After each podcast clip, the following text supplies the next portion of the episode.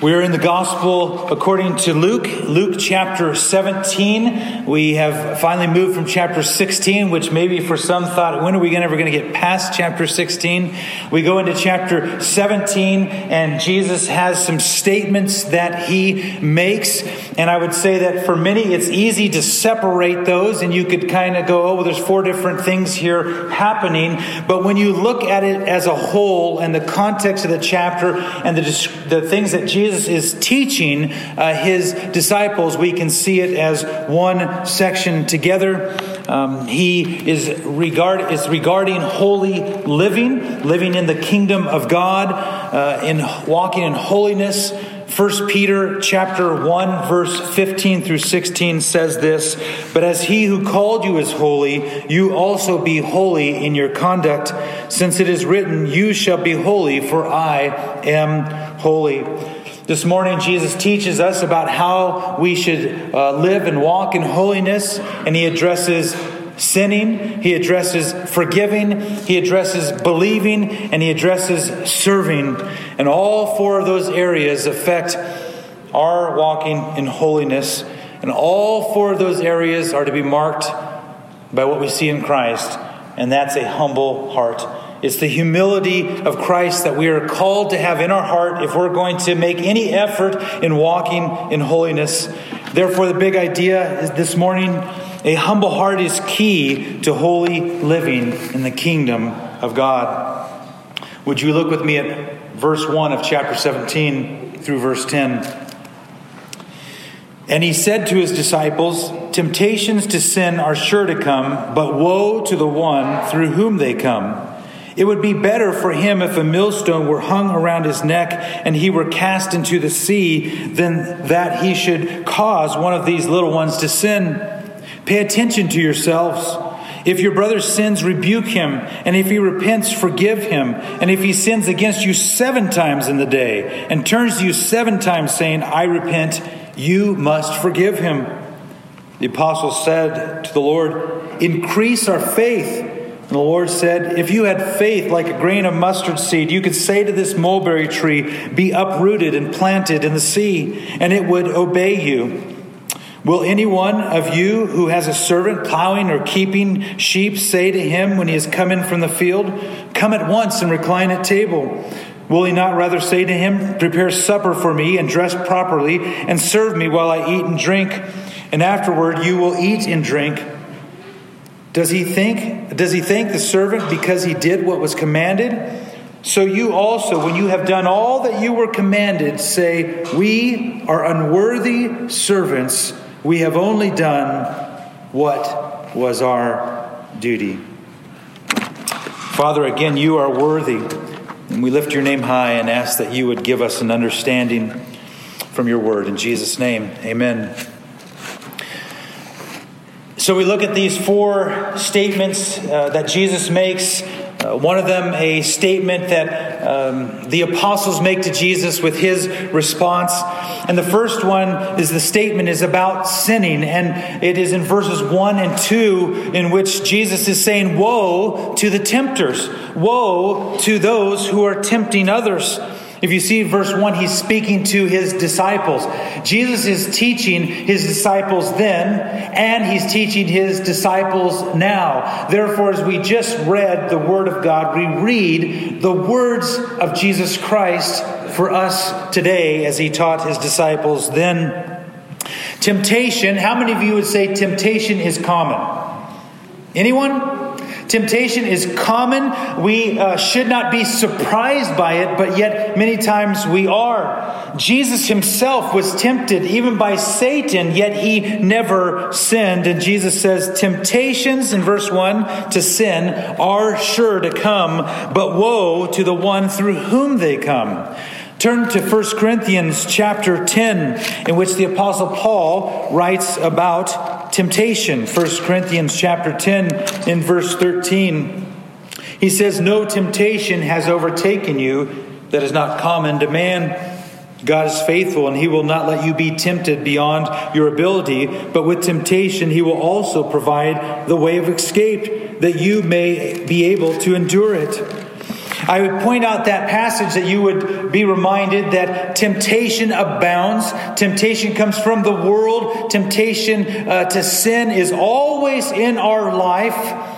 But we have the promise of God, as we just read in 1 Corinthians, that temptation cannot overtake us. There's no temptation that God will allow in your life that is so great that you just constantly fail to that. The problem is we still battle with the old self that is dead, uh, that Christ makes us new in Him, but we still battle with sin and with temptation. This morning, I point that out to you, but remind you that this is not what Jesus is teaching on. Yes, we need to remember that temptation cannot overcome us, and God is a wonderful God who provides a way out. But what he's addressing is you or I being the one who tempts another. And let us be clear that when he's instructing here, he's not talking about non Christians, people who are not followers of Christ, tempting one another. He's specifically addressing followers of his, Christians, disciples, and how he says, Woe to them who would tempt another Christian, another follower of Christ, another disciple to sin. he says, Woe. And every time you see Jesus addressing and saying, Woe to someone or a group of people, or like the Pharisees, it's a call of judgment upon them. It's a very strong statement he is making. And here he says to the disciples, But woe to the one through whom they come. But woe to the one who tempts other people. Now, again, temptation that we see in this world, a lot of it is coming from people who are not followers of Christ, those who are under the rule of Satan. The temptation comes from the enemy, but again, he's speaking directly to followers of Christ and to us who are Christians today. In Luke chapter 6, we saw this last year. Jesus talked about judging, and he says in verse 37 Judge not, and you will not be judged. Condemn not, and you will not be condemned. Forgive, and you will be forgiven. Jesus was addressing the issue of not judging other people and condemning other people. Well, what does that have to do with us? One of the ways that Christians can tempt another Christian into sin is through the example of gossip. Maybe you have been a part of this church or a part of another church or a gathering of believers, and someone begins to speak about another person in a wrong way. And what that does for many of us, we may have our guard up, but it's a temptation to join in with the gossip and to judge another person. I can't tell you how many times in the last 20 something years I've heard Christians pray information prayers. I hate information prayers because we pray in a way, it's like, um, Lord, we're thankful for Sally, and we want to pray for Sally who's doing this in her life. And it's like everyone in the room was just brought into gossip. Because the temptation then is in your prayers like, oh, yes, Lord, thank you that I'm not Sally. thank you that I'm not this person over here. And judgment begins in our heart, right? It's because we're human. And we need a work of God in our life to protect us from those things. Proverbs chapter 6, there's a fascinating passage of Scripture which gives a good warning for us this morning. It says, here's, here's some things that God hates. Proverbs chapter 6, verses 16. There are six things that the Lord hates, seven that are an abomination to him haughty eyes, a lying tongue, and hands that shed innocent blood, a heart that devises wicked plans, feet that make haste to run to evil, a false witness who breathes out lies. And right now we're like, hey, I'm good, doing good with those things. But look at the last one one who sows discord among brothers. God hates that. It's an abomination when the body of Christ begins to do things to cause other believers uh, to be tempted to join in sin. And gossip is one of those areas. Here's some other things. Actually, look first back at Luke chapter 17. Here's the seriousness of Jesus' words and a warning to those, woe, who tempt. It says, It would be better for him if a millstone were hung around his neck and he was cast into the sea than that he should cause one of these little ones to sin. Jesus says, Hey, you want to know the seriousness of brothers and sisters in Christ tempting others into sin? It would be rather you die a horrible death that you take this big old stone, tie it around your neck, and throw yourself into the sea, which, man, yeah, you die, but may not have these eternal eternal types of consequences than you causing another person who's a follower of Christ to join you in sin against God. That's how serious Jesus is. You'd be better off if you died than tempt another person. And those are some strong words. Well, what are other ways that we do this? The Word of God says to uh, parents, do not provoke your children to anger.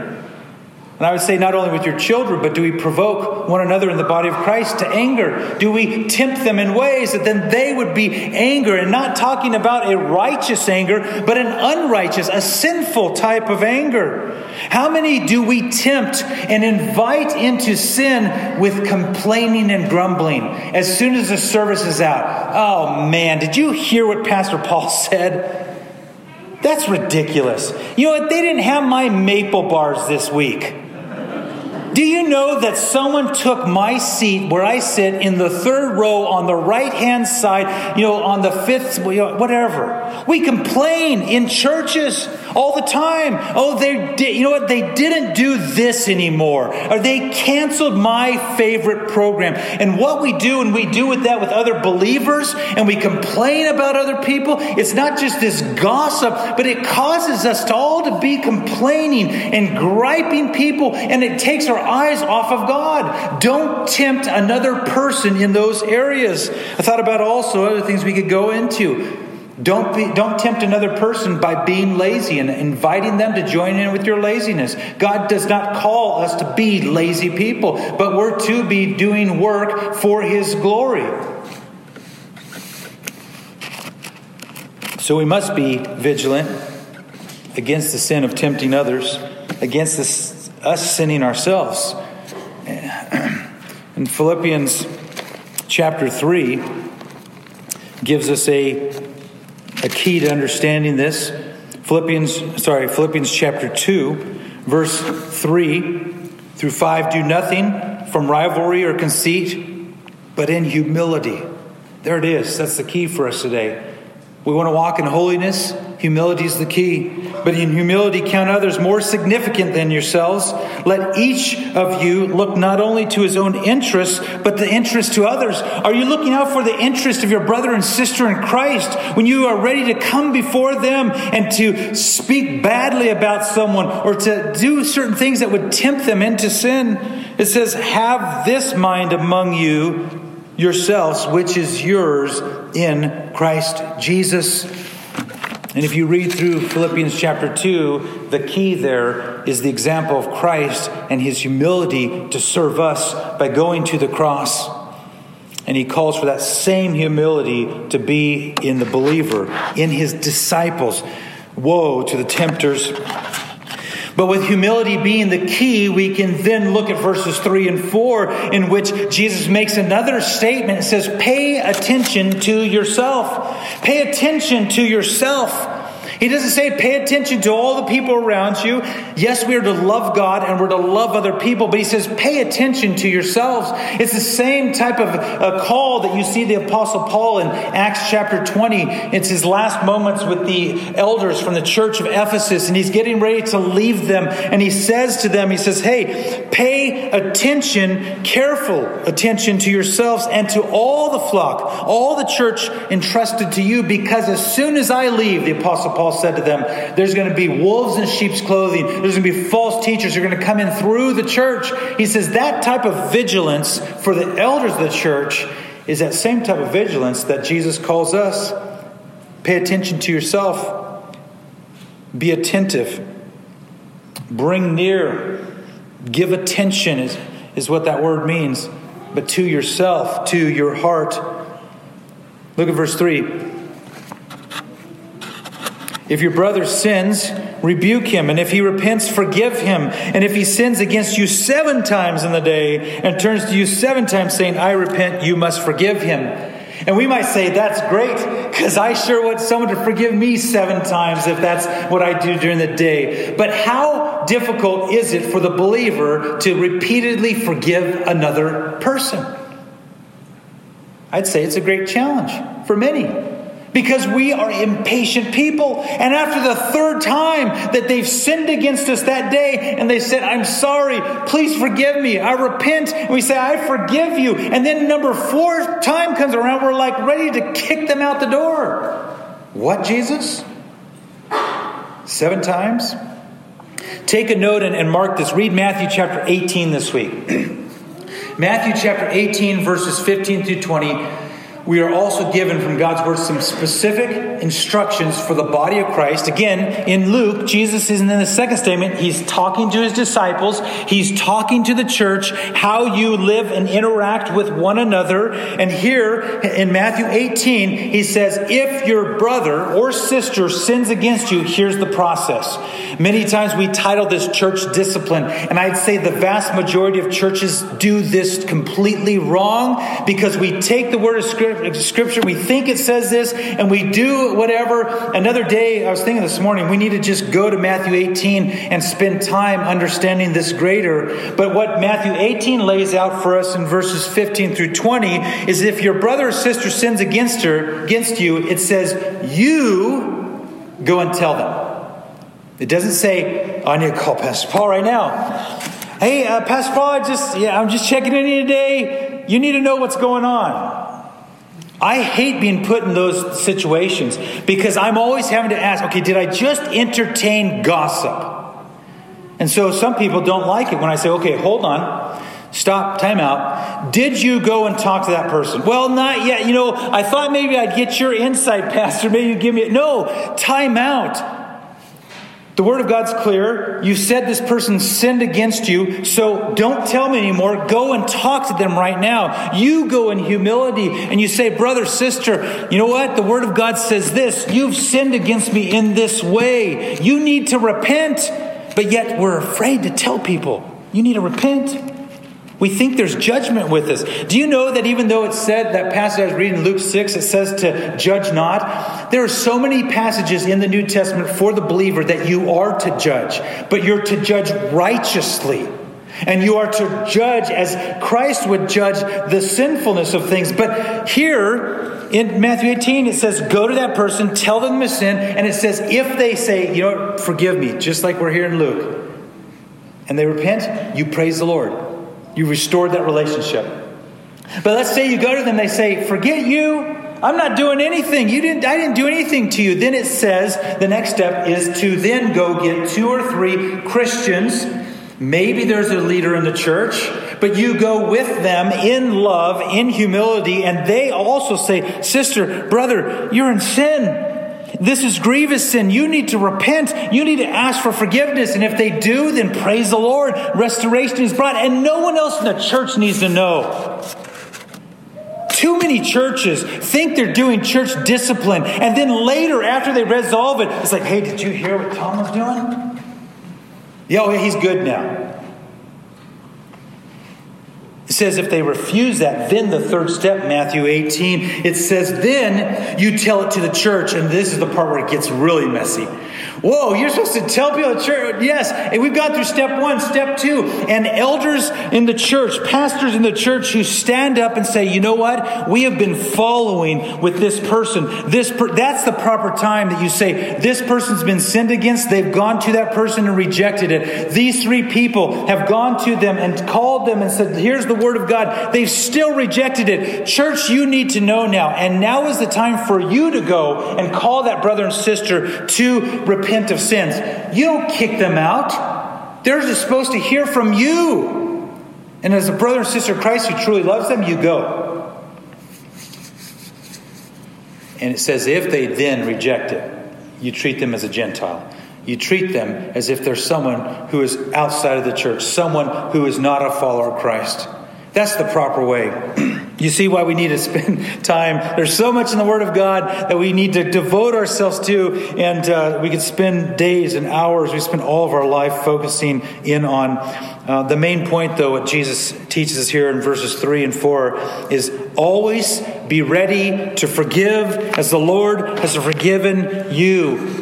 And yet, I have had Christians adamantly argue with me no, you do not know what they did to me. You have no idea. Again, he's speaking of Christians with Christians. Yes, there is non Christians out there who sin against you greatly, and if they don't repent, there is no resolving those types of things. But there is a plan in God's word for the body of Christ. Therefore, Pastor, you have no idea what that Christian sister did to me. You don't know what that Christian brother said to me.